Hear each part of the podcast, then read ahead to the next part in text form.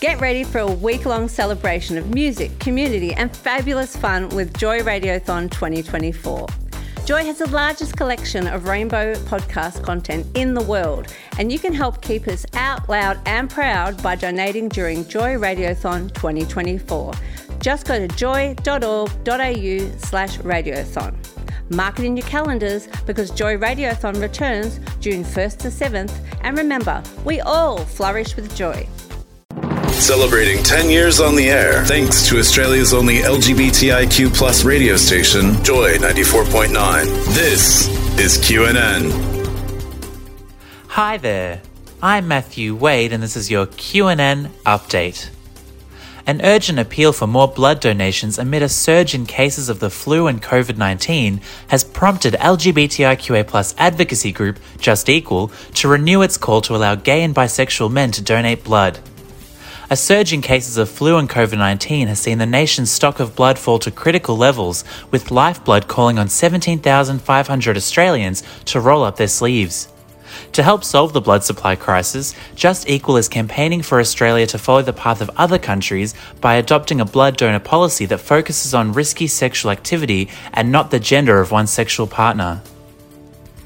Organisations representing Queensland's LGBTIQ community can now apply for a $200,000 grant to start up a new LGBTIQ community alliance. Queensland's Communities Minister Leeanne Enoch announced the one off grant this week. The contemporary and highly visible new LGBTIQ alliance will be tasked with deep engagement with community members and their families across the entire state. Business Council of Australia CEO Jennifer Westacott has apologised to trans and gender diverse colleagues on behalf of the business community for the cruelty and unfairness of the federal election campaign. Jennifer Westacott issued the apology in a powerful speech at this year's Australian LGBTQ Inclusion Awards in Sydney on Friday. She said, I want to apologise for the hurt you have endured, the cruelty you've been subjected to, and for the fundamental misinformation and unfairness over the last year there was a national pylon. Parents from Citipointe Christian College, which received national backlash over its anti LGBT enrolment contract, are lodging discrimination complaints with the Queensland Human Rights Commission. In February, the Carindale School in Brisbane's East caused outrage after demanding families sign an enrolment contract that denounced homosexuality as sinful. On Thursday, parents and former students of the college will file discrimination complaints with the Queensland Human Rights Commission over the contract. And Tasmania has become the second jurisdiction to outlaw stealthing, the non consensual removal of a condom during sex.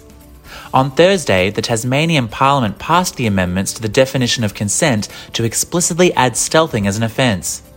A 2018 Monash University and the Melbourne Sexual Health Centre study surveyed 2,100 people about the practice. The study found almost 1 in 5 men who have sex with men and 1 in 3 women had experienced the distressing practice. That was your news update. Now to Jacqueline with your sport report.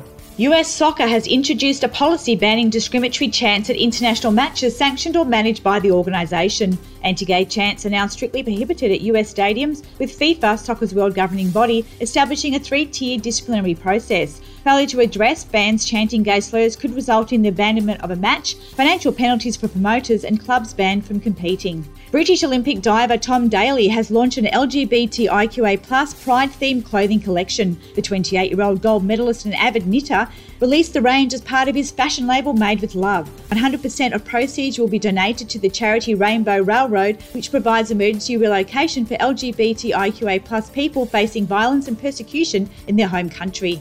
American professional baseball team the Los Angeles Dodgers has set a new record for the most tickets sold for an LGBTIQA plus Pride Night sporting event. A report of the entire stadium of 56,000 have bought a Pride Night ticket package which includes a Pride jersey. Dodger players will be wearing the on-field Pride cap for the first time, with other surprises promised to make the June 3 event memorable. Netball Victoria has launched a new policy for the inclusion of transgender and gender diverse people in community netball.